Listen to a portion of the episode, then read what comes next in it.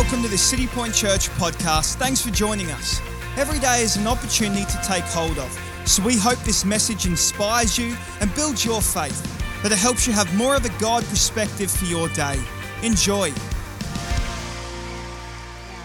Well, you might not have known this, but today is actually the launch of National Foster Care Week. So, for the next week in our nation, they will be highlighting all things in regards to children who live out of their homes that they began in. And so, it's a really monumental week in the life of our nation.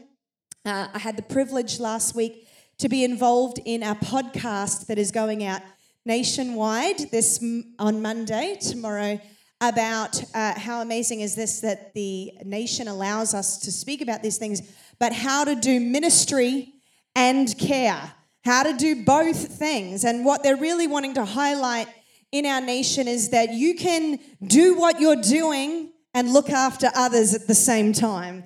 You can do what you're doing and love others at the same time. But you know, as I was um, thinking about preparing for this particular podcast, I was uh, pondering one of the questions I'd been asked in the podcast, which was a funny question. It was supposed to be for humor, I think. But the question was is what's one of the things that you hate hearing as a foster carer, or as a foster parent? Or what's one of the things that, you know, everybody says that you're like, if I hear that one more time. And I was thinking about this, and I've not really had something specific that has been like, ah, but there has been a particular line that almost in every conversation that I have or that Gray has around this particular area of our personal journey, and for so many, there is a particular line that most people use when they talk about whether they could get involved in this area or not. And it's this key line that says, I would love to do that, but I don't think I could because I'd get to, oh, you know it. I don't think I could because I'd get too attached. And as I pondered this particular thing, which I did say in the podcast, I thought about that word attached.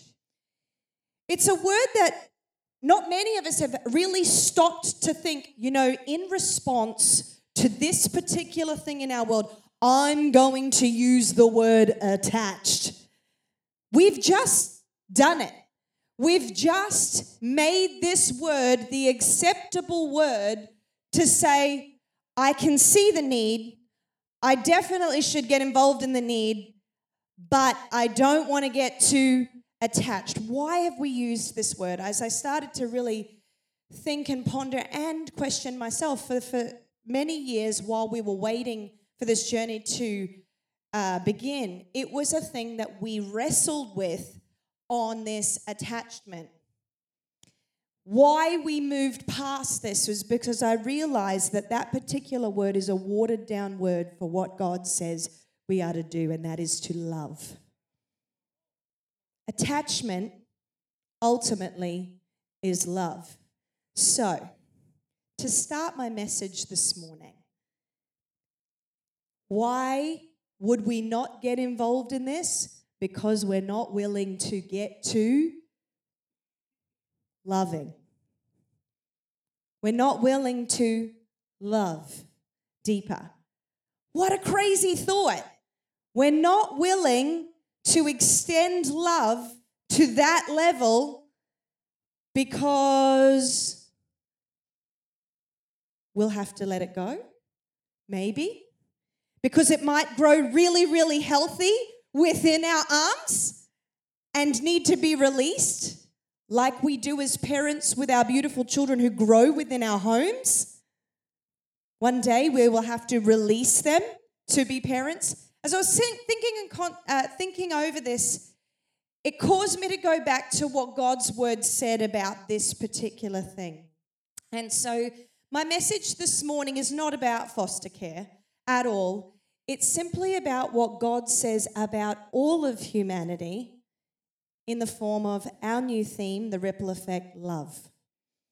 This morning, we're uh, launching actually a brand new theme, if you didn't know, called the ripple effect. We're talking about love and how it has an impact beyond the moment in which it's found. This is what love does. Love has such an impact that the ripple effect doesn't just affect the moment it's extended, but generations to come. And so this morning I've titled my message, Love Your Neighbor. Now, if you've heard that line before, it's because when I went to the Word of God, I've I, I can find a specific area or a specific instruction that God has given us in which we are to love.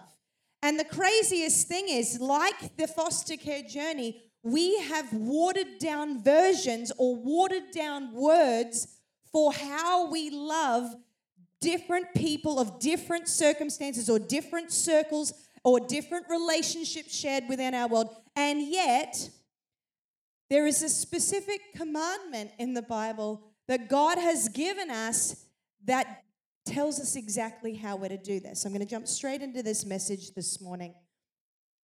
I love this. I love this thought because in uh, I'm, I'm going to skip a whole bunch of my notes this morning as we were in praise and worship. This happens sometimes. I just felt like the Holy Spirit said, "And take that part out." So I'm jumping forward to a particular part that I want to go to, but as I start the message this morning, I want to first let you know so that just to clarify who your neighbor is. Love your neighbor is the command that God has given us in the Bible, and it's actually the second greatest commandment given to us. But what I want to ex- establish with each and every one of us first is who is your neighbor? Who is your neighbor? Your neighbor is everybody that your life bumps into. Everybody. Not just the people living within your home, not just the people who have the address in like two houses up or two houses down. They are everybody that your life bumps into. If you think about yesterday alone, who did your life bump into? Did you bump into a supermarket checkout person? Did you bump into a car park attendant? Did you bump into somebody who was walking past your house while you were mowing your lawn? What, who have you bumped into in the last week? Who has your what? Who has your life come into uh, contact with? Who are you sitting beside at work? Who are you speaking to in the playground? Who ha- who is in your world?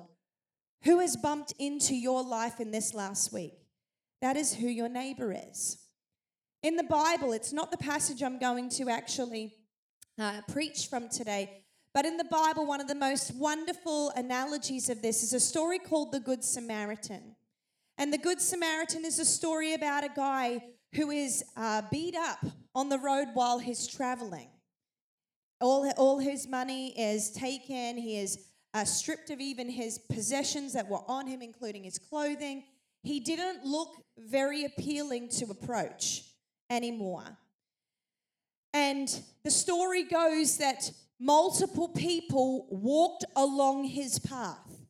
They took the same road he did and encountered him, and each had different responses based on their religion, based on their status. Some chose to simply look away and continue to walk.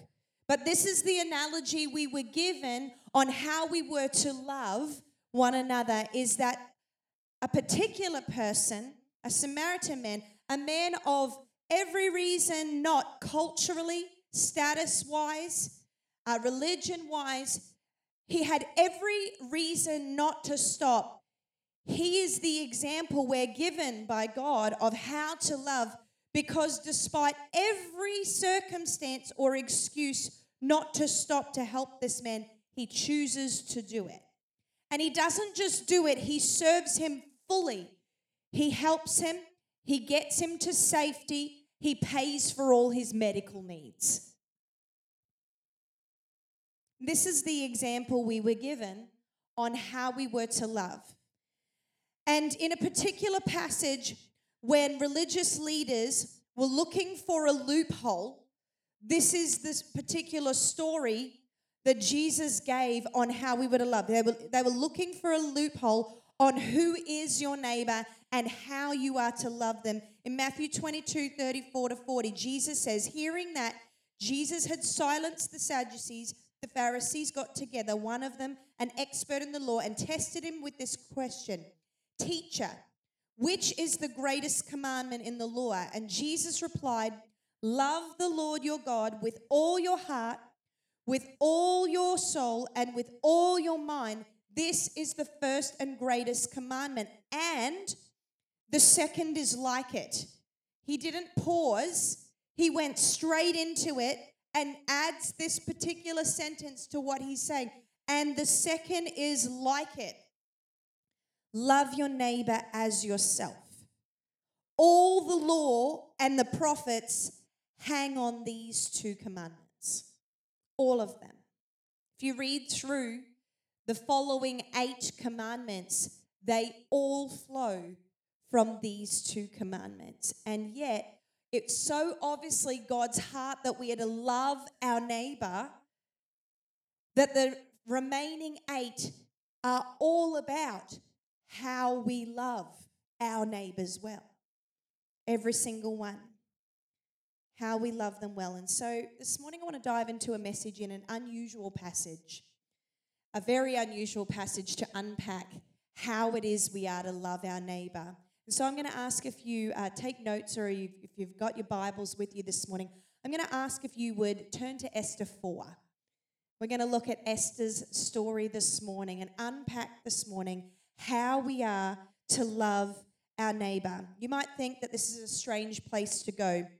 And should we not stay and talk about the Good Samaritan and look at this passage just a little bit longer and spend a bit more time around this verse? And it is a great place to start. And if time allows, we'll head back there. But loving your neighbor, I have found, is beautifully unpacked in the familiar story of Esther because I've seen and I believe that I can really help us step into and to move up in this area of loving our neighbor today in our world through this particular passage. And so this morning, as we jump into four key things that can be found in Esther around how we are to respond, how we are to move up in loving our neighbor, I'm going to ask this morning that today you're listening for you.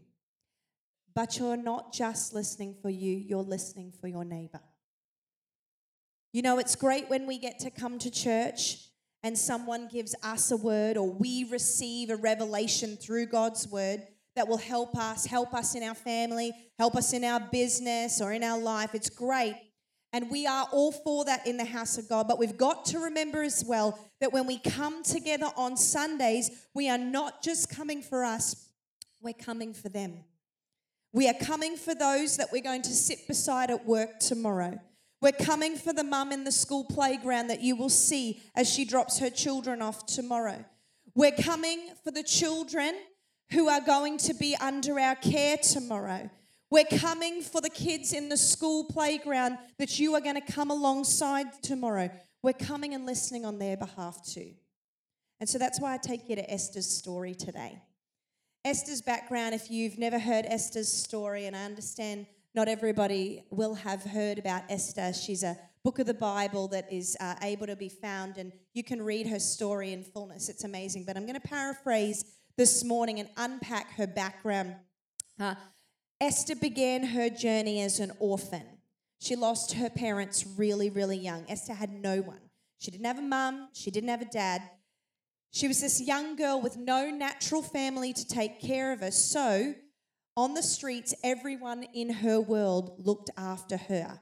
Her uncle Mordecai took upon himself, like kinship care, her care, and those around her life where she lived became her family. The neighborhood raised Esther. Her people raised her. When you read the chapter, you hear about how the neighbors speak about Esther's world. This neighborhood knew this girl and they helped raise her. There were times, I'm sure, that Mordecai had absolutely no idea what to say to a young, growing teenage girl. But I'm sure there would have been an incredible young adult leader, an amazing mum in her community who put her hands on her world, who spoke wisdom, who passed down things from one generation to the next that she needed to know because she was raised in community. That she would have the right things to say in that moment. There would have been a home she would have dropped into. There would have been other children that she would have been playing with. She lived and was brought up by and invested into by the neighborhood where she lived. Her people helped her get a firm foundation for her life, not just as a woman, but in Christ. And then we know that Esther's story begins to change because she's plucked out of her neighborhood all of a sudden and was placed into the king's harem, taken from her streets and put into a palace. Because the previous queen had not done a great job and had displeased the king, he got rid of her. And now he was looking for a new queen.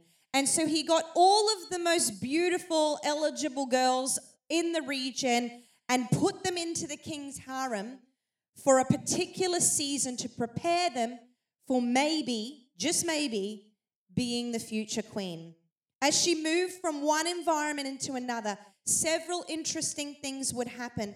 And I want us to look at these two, as these two worlds reconnect again, where she now becomes aware of something that is happening on the streets where she has left. We're going to read from Esther 4, verse 1 this morning. And while we do, uh, we're going to look at four key areas that we need to move up in in order for us to move out into our neighborhoods effectively. To quickly bring you up to speed, there's a plot against her people, against Esther's people, the Jewish people. Esther is out in these streets, out of these streets. She's now in the palace. In fact, it tells us in the passage at this time that she is having 12 months of beauty treatments. And all the girls of the house said, Amen. Amen. Not a bad lifestyle. She's over in the palace getting pampered and looked after.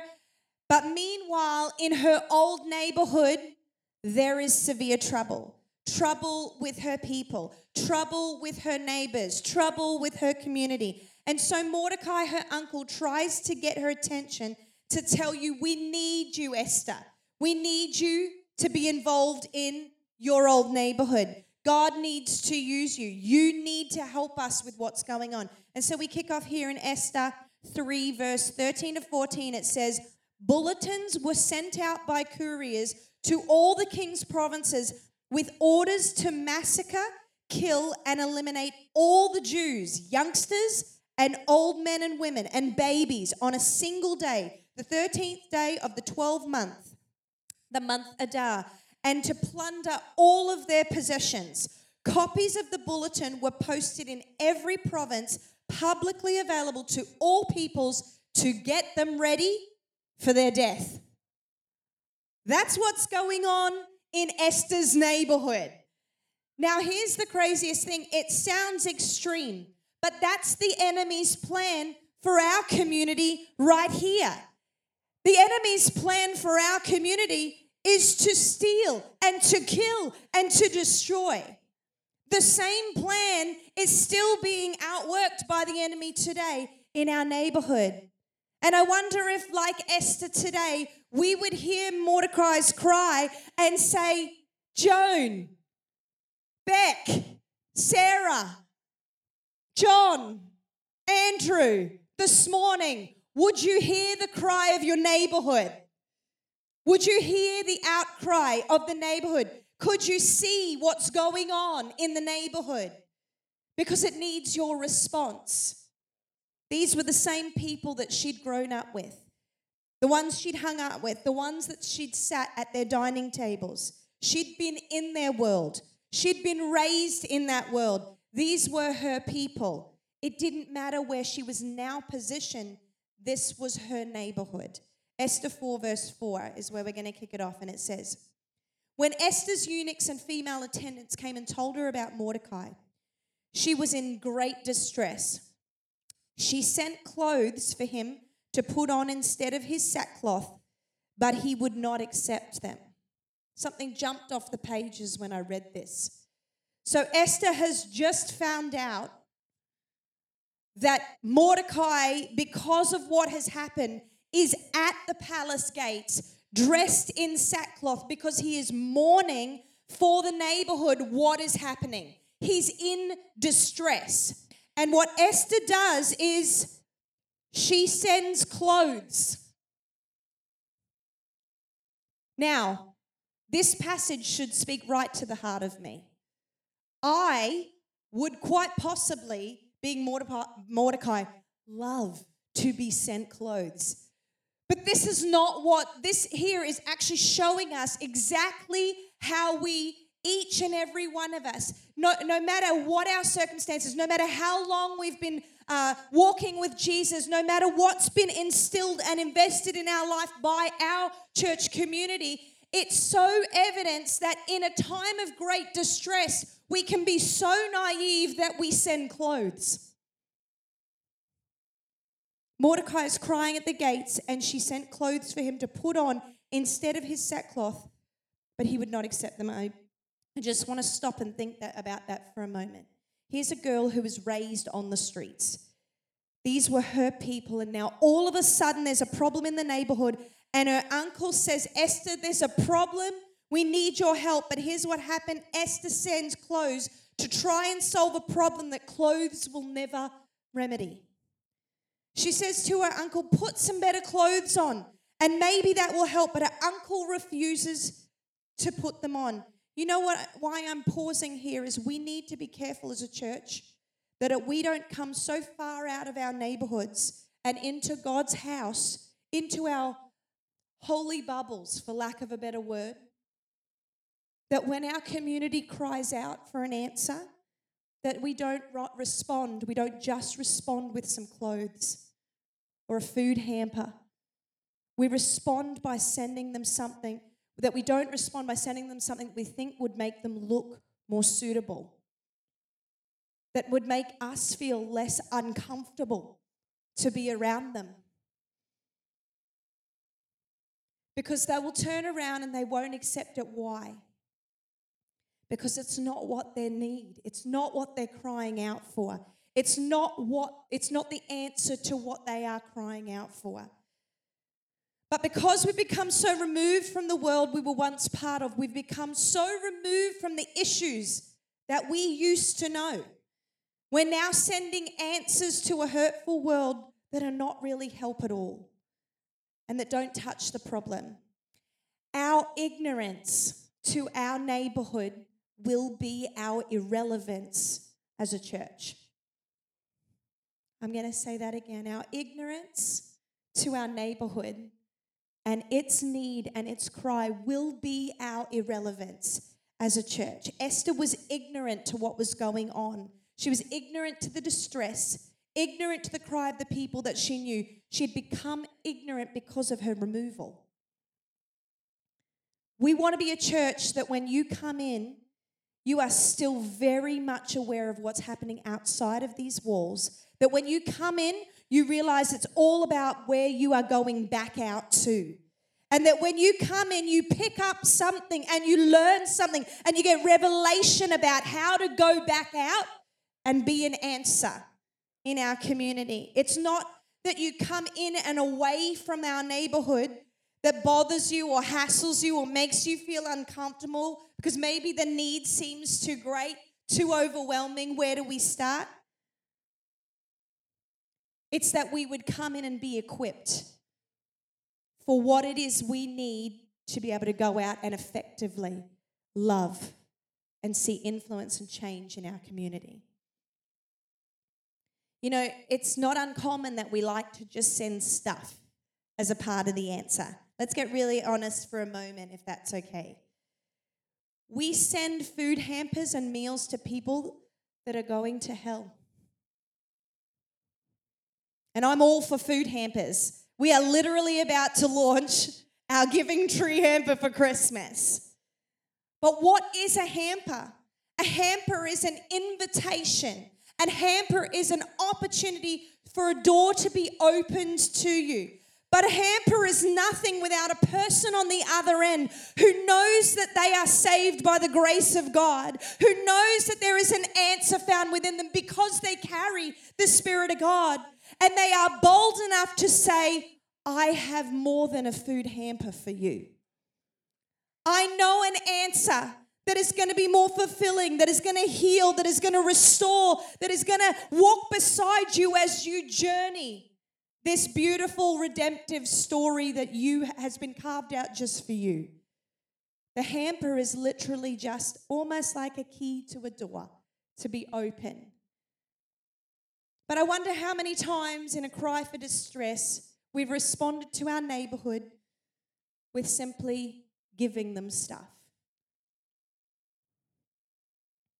Esther had become removed from her people, and Mordecai says, I'm sorry, but I'm not putting your fancy clothes on. I'm not dressing how you want me to dress so it makes you feel comfortable. I won't put them on so it makes the palace gates area look appropriate. I need you to understand that there is a greater problem here. There is an outcry from your neighborhood. And so I'm going to remain in what I'm wearing and I'm going to ask something specific of you, Esther. I believe that if we're going to move up in our loving of our neighbors well, the first thing we've got to move up in is our awareness. It's point number one this morning our awareness. So let's have a little, little look at how we rate. It's just a practical thing we can do this morning, something you can do privately in your heads right now. But maybe you're going to get a 10 out of 10 this morning, and if you are, you need to be up here and you need to be telling us how. But maybe you're going to rate 2 out of 10, and there's something here to catch this morning. How many of you this morning can say, I know my neighbors' names? How many of you can say right now, who of your neighbors are ill? How many of you could say about your neighbors who is about to have a baby? Who right now is just separated or divorced in your street? Who can say right now what families have a child about to graduate that we could celebrate with in our street? What are the names and ages of the children in my street? This is knowing and loving and caring for your neighbors. You might be thinking right now, you are crazy, Mel. My neighborhood has 17 houses in the street or 96 houses in the street. How could I possibly know? Start with three. Start with three. How can we be the answer if we're not aware of the problem? How can we be God's hand to people if we don't really know what the need is that God wants to highlight in our li- eh, to us so that we can be hands and feet and the answer for it. Esther had to get an awareness. So it was the next so it's in this next line in this passage when Mordecai rejects the clothing, this is what she does. It says in Esther 4 verse 5. Then Esther summoned Hathach, one of the king's eunuchs assigned to attend her, and she ordered him to find out what was troubling Mordecai and why. To find out. She ordered him to find out and why. She said, Go find out. Find out why he is in the state he's in. Why is he standing at the gates dressed like this? She went to get some awareness. I believe that we have to move up in our awareness for the sake of our neighbors. I wonder who lives next door to you who needs an answer that you carry. I wonder what their issues are and how you could pray for them. I wonder if we knew more, if we could do more. I wonder if you'd ask more, if you would learn more. So Esther said, Find out. Find out what is troubling him. I'm asking us practically to ask some questions of ourselves this morning. Because if we're going to make a difference in loving our neighbors and loving this neighborhood, loving this neighborhood so that they actually see Jesus in us, that we need to know how to love them and how to help them. We need to be aware of what it is that they're crying out for. Which brings me to my second point. We not only need to move up in our awareness, but we need to move up in our willingness to then act. We need to be willing to step outside the barriers that we put up around ourselves. Most of the time, it can be really confronting and awkward to make the first move. But you've just got to be willing to make the first move, to cross the street, to knock on the door. You don't even have to go with something in your hand. Often that really works. I love to go with something in my hand and just say, I'm one of the neighbors and I'm saying hello. Can you watch out for my children when they're on their bikes? Looking after one another. But you don't have to. You can literally just go over and say, Hey, I just come over to meet you because I'm your neighbor. It's not that awkward. It's not that weird. Esther is told about the plight of her people by Mordecai. He sends a full, back, full report back. And in verse 9, it says this from 9 to 11. Hathach went back and reported to Esther what Mordecai had said. Then she instructed him to say to Mordecai, All the king's officials and the people of the royal provinces know that for any man or woman who approaches the king in the inner court without being summoned by the king has but one law they will be put to death, unless the king extends the golden scepter to them and spares their lives. But 30 days have passed since I've even been called to see the king. Her first response now, here's, here's, here's a real challenge. For those of you who know the story of Esther, we often use this as a really encouraging word where we go, You were called for such a time as this. But before Esther gets to this, the very first thing she does is she responds to her awareness with excuses. She actually responds back to Mordecai with all of the reasons why. And not one, not, you don't understand. If I go before the king, I will be put to death. And I've not even been called. Maybe he doesn't even like me. He's not called on his queen for a month. There's a relationship issue going on here. And so she doesn't just put the most obvious, she even puts ones that are personal to her. He's not even called for me for the last month. The first thing that Esther does is responds with excuses. Well, I can't do that. I can't approach the king. This is not something I normally do. This is not something I would normally be known for, crossing the street or going and saying hello to the person walking past with their dog. I don't normally talk to the checkout chick. I just want to get my groceries done. We can't be known for answering our awareness with our excuses.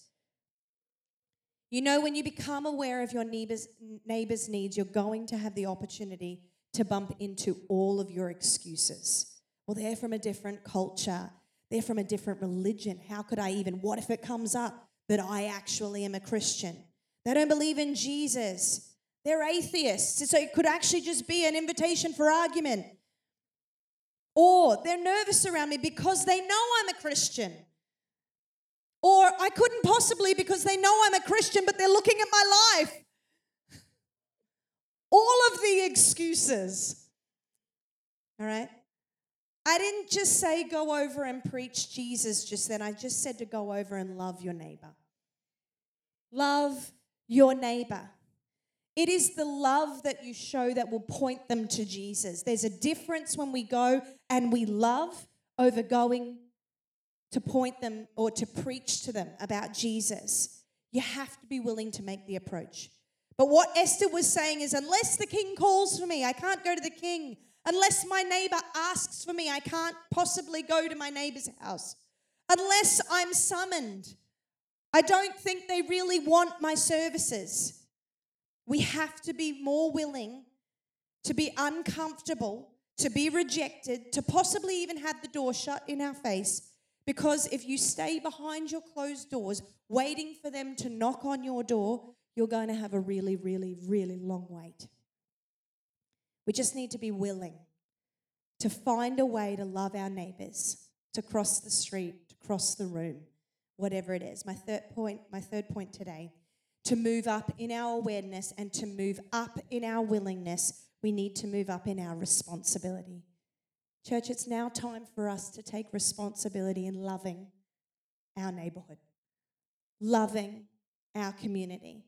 If we would like our community to come to know Jesus, it will not be the signs that we put on the outside of our building. It will not be the grandeur that this building will finish with when it's done. It will be individuals loving, putting their hands on different ones in our community, and they will walk in one at a time. For those of you who are craving a move of the Holy Spirit that is often called revival, that's it. That's what you're looking for. Do you know in the Bible, Gray and I have only been discussing this, there's no such thing as revival. It's not there.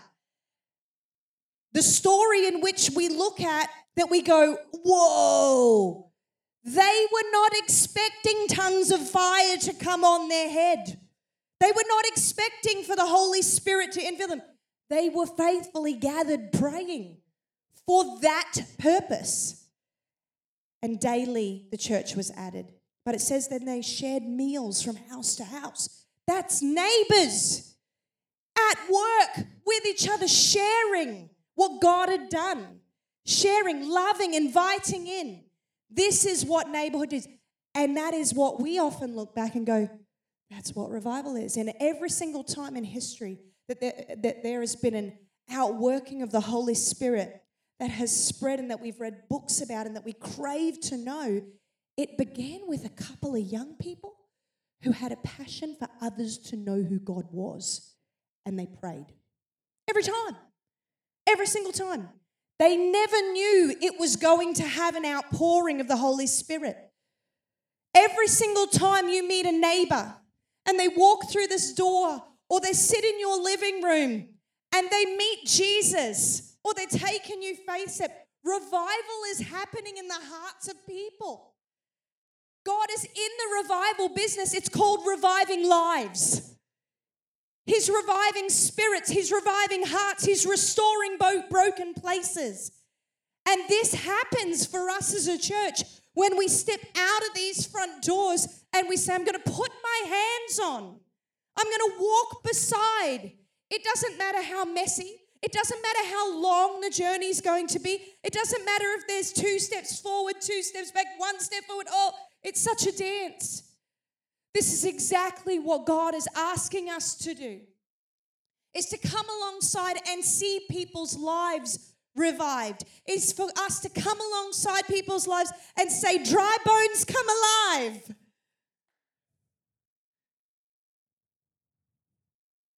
Gray and I would celebrate every week more than anything else in the life of our church. Now, we love our praise and worship. We love it. We know we have an open heaven here. We love our children's program. We love our cafe community. But the thing we go home and talk about is the person who puts their hand up and says, I choose Jesus. From now on, I'm going to walk with Jesus. But do you know that we're not often left talking about that? The next conversation that we'll spend ages on is about the person bold enough to bring them. Wow. Thank the Lord for such and such who went, you know what? I'm going to cross the room or I'm going to come alongside so that they have a chance to meet Jesus. That's revival. That's revival. It's unbelievable. We've got to take responsibility. In Esther 4 12, verse 13, once Esther's excuses have been uh, put out for Mordecai, this is what happens next in verse 12. When Esther's words were reported to Mordecai, he sent back this answer. Now, we often use this as a prophetic word over girls, but this was in response to her excuses, okay? Mordecai says, Do you not think that because you are in the king's house, you alone, uh, because you're in the king's house, you alone of all the Jews will escape? Wow, what a rebuke. Esther was in a royal position, but she'd not taken her royal commission yet. She was the queen. She was not a servant, she was not a chambermaid. She was the queen She had a queen's responsibility, a queen's authority, a queen's power extended to her. She had queen's favor. She had a position to do something. Each and every one of you do too. You've been placed in specific places, specific positions. God has put you in particular relationships because you're the rela- you're the person, you're the position, you're the authority needed to save something, to speak up for something, to love somebody that nobody else could. And we need to remember today that we are not the tail, we are the head in our neighborhood. You are the head in your neighborhood. That you are not somebody just living in your street. You are positioned there for such a time as this. You are called by God to your postcode for such a time as this. You are called by the Most High God to be His representation in, in your street, to be love to your neighbor in your street. Pastor Gray and I do not live in your street. So it's your responsibility. It's our responsibility to own it. You too can love your neighbors. You can leave a good taste in their mouth of what heaven looks like. You can take the authority that God has given you to show your neighbors that you love them. Esther needed a wake up call saying, Hey, you might not be in the street anymore, but you are in the palace and the streets need you to do something with the position that you've been given. You've been called by God out of the world and then sent back into the world, but with a responsibility on your shoulders to do something. Not one of us has an excuse. God has called each and every one of us to do this. It's called the Great Commission. It's a command, and we're to do it as we love our neighbors. Finally, as the musicians come this morning, my fourth point. This is the last part, and I think this is really cool. After we've moved up in our awareness and our willingness, we, and we've taken responsibility, we need to move up in our strategy. Love is intentional. So Esther had done each of these things, so she sends this reply to Mordecai in verse 15. She says, Then Esther sent this reply to Mordecai Go, gather together all the Jews who are in Susa and fast for me. Do not eat or drink for three days, night or day. I and my attendees will do will fast as you do. When this is done, I will go to the king, even though it's against the law. And if I perish, I perish. What begins to unfold is a complete God strategy to save Esther's people. Esther realizes, I'm now aware. Esther, being willing, says, I will take responsibility for my neighborhood. But what Esther didn't do is rush in and beg the king, Save my people. She didn't rush in and squander the moment. She didn't rush in panicking and freaking out. What do we do? There are young people in our community who are living underneath the bridge tonight. What do we do? There are children in our community right now who don't have a home to stay in. So they're living in homes with carers who are on shift. Two of them in our community are four and six, brother and sister, who for the last couple of months, because they there aren't people willing to get attached, to love their neighbor. That they're living in a house with people on shift. And you know what the craziest thing is? I found this out this week. That for so many of our beautiful people who put their hands up to care like that because there's such a need, there is such a need. There's rules around how they can. And so tonight in our community, that four and six year old will not be being hugged by anyone because they're not allowed to physically touch them. And yet here we are. And God has asked us to love one another. Love one another. I had an appointment at the hospital about three weeks ago and found out that no child who had come through the hospital child protection unit who needed care who needed love from people in our community, no child had gone to care in four and a half months because there's no one available. No one. And yet, God's asking each and every one of us in all our different ways, in all the different spheres. You may not have been called to be a family for someone who needs family. But you've been called to love in a particular way that because of where you've been positioned, God is asking, please stop with the excuses. Would you be willing and take responsibility for the cry that's coming out in our neighborhood today? Would you catch this revelation that God wants us two commandments? And that every, all of the law comes out of these is to love our God with all our hearts all our souls and all our minds, and to love one another. To love one another like this.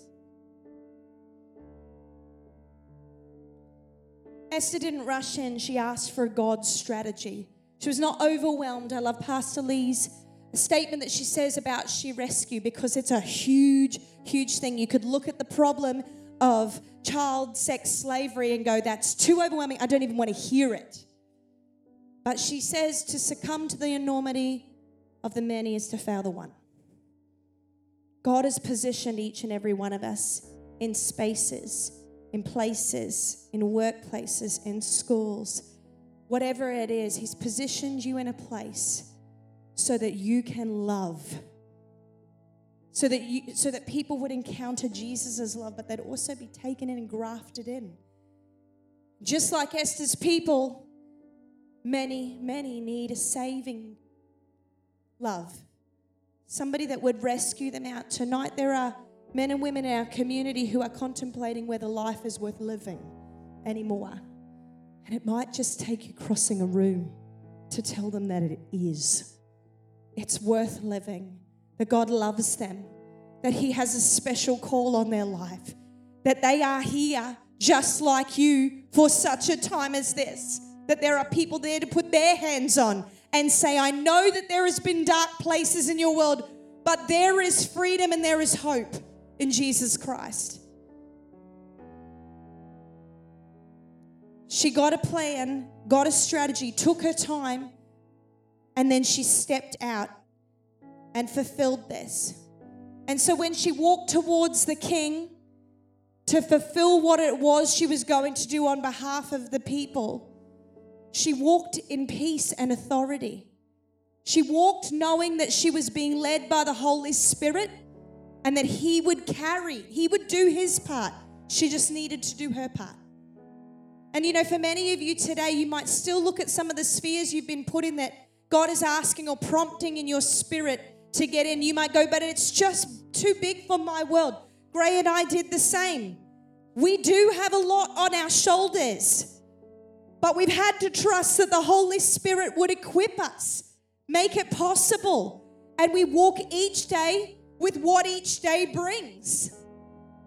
It's totally possible if you're willing to step out with the authority you've been given, that God has given you with the gifts you've been given, in the spheres you've been placed. She'd always had this authority. She'd always been equipped because it had been given to her by her previous neighborhood. But now she moved up and she took responsibility because she understood that anytime God moves you up, it's not for the sake of you, it's for the sake of someone else. Church, if God is going to move us up, it's not for us, it's for the sake of someone else. If he's going to he's going to lift up the volume, he's going to turn up the amplification of what we are doing here at City Point North, it's going to be for the sake of someone else. It's not going to be so we look great in our community. If he's going to put his hands on us as a church and go influential, doing something, it's going to be because we're putting our hands on somebody else. It's for the people that we're going to reach, it's for our neighbors. And so, my challenge to you today is what is your strategy? Have you asked God for a strategy for what He has shown you, for whom your life is bumping into? What's your strategy to love your neighbor? You know, God has a strategy for their life too, just like He had one for yours. His word says that His plans were marked out for you, He has plans marked out for them too. So, my challenge this week this week, can I challenge each of us to become aware of what the need of our neighbors are? Would we step up in our willingness to act on it? Would we take responsibility for it and ask God for a strategy on how we can get involved in it? Today, before we head home back into our neighborhoods, I would love to just ask or allow the Holy Spirit the opportunity to speak to each and every one of us on how we can move up in loving our neighbors. So, as you close your eyes right now, maybe up until today, this has been an impossible concept for you to get your head around. Maybe you are stirred to move up and be aware, willing, stirred up to take responsibility and to move with a God strategy for some people that even right now the Holy Spirit is showing you in your mind or impressing on your heart, I would love to pray for everyone here feeling that prompting by the Holy Spirit. But before I do, I would hate to just pray and move right along without giving a moment to ask the most important question of everyone here in this room. And that is Do you know Jesus as your Lord? Today I've shared all about the second greatest commandment, but you may be here and not know the first. Maybe you've not accepted Jesus as your Lord and Savior. This commandment is to love the Lord your God with all your heart, with all your soul, and with all your mind. And maybe you've not known that God loved you before you even knew Him, before you even exist and were here on the planet. He loved you with an unconditional love. So it doesn't matter what you've done, it doesn't matter what shame you carry, the guilt of decisions you've made. He knew. He knew so much that he sent his son Jesus so that you could be saved from a life of sin, so that you could live without shame or guilt. Maybe you have made this decision at one time and you know this, but you've separated yourself from Him. You're not walking close with God anymore. You've walked away from His love. I want to give the invitation today for both of those people. If you've never, ever known God's love and accepted Him as your Lord and Savior, I want to give you that invitation today to choose Him. And if you have known that and you've walked away, I'd love to give you the invitation to step back towards His love and say, I'm going to walk with you for the rest of my days starting today. If that's you, I'm going to ask right now, while nobody's looking around, would you just slip your hand up? Nobody's looking around. I'm just going to see it and I'm going to come and I'm going to pray with you after the service. Is there anybody here who says, That's me? I need, thank you. I see that hand. That's incredible decision. Is there anybody else? I see that hand. That's an amazing decision. Just as I look across one more time, is there anybody else that says, I need, I need to walk beside God's love? His love is so perfect. I see that hand. That's Do you know, I've seen three beautiful hands, and I know there will be hearts that have opened up and I'm sorry if I missed your hand this morning, but the decision you've just made is one of the best decisions you will ever make. You do not need to be perfect to know God, He is perfect, and He desires to know you and love you. And this decision that you've made this morning is Him beginning a work in you to set you free of sin, of shame, of guilt. It's a perfect work He's going to do from now until you go home to eternity to be with Him, He's going to continue to do that. For everybody else in this room, I'm going to pray over you right now that we catch this spirit of the message that has gone out today, that we would learn to take responsibility and willingness, be aware, and get a strategy for how we love our neighbors. Father, right now, I just pray for every single person here who says, Yes, that's me. God, would you do something in my heart and my spirit? Give me eyes to see my neighbors that maybe I've not seen anymore. Maybe I've been purposefully ignoring them. Whatever it is, God, would you give me eyes to see your people? People that you have created and you love. They are wonderful, they are beautiful. And you have called me, placed me in a position to answer the cry of their heart. God, I pray right now that you would give them an awareness, that you would cause a willingness to, uh, to, to bubble up in their bellies, that they cannot contain it, that they have to cross the room. Would you give them, Lord God, such a strategy as they take responsibility for what they're going to do, to put their hands on, to exhibit love? God, help us to love more like you. Your love is perfect. Your love is pure. It is kind. It is unconditional. Would you once again refresh us and remind us of your perfect love and how it is you want us to do that for others? We take that on this morning as a mantle and say, We will be willing to do your work. In Jesus' mighty name, amen.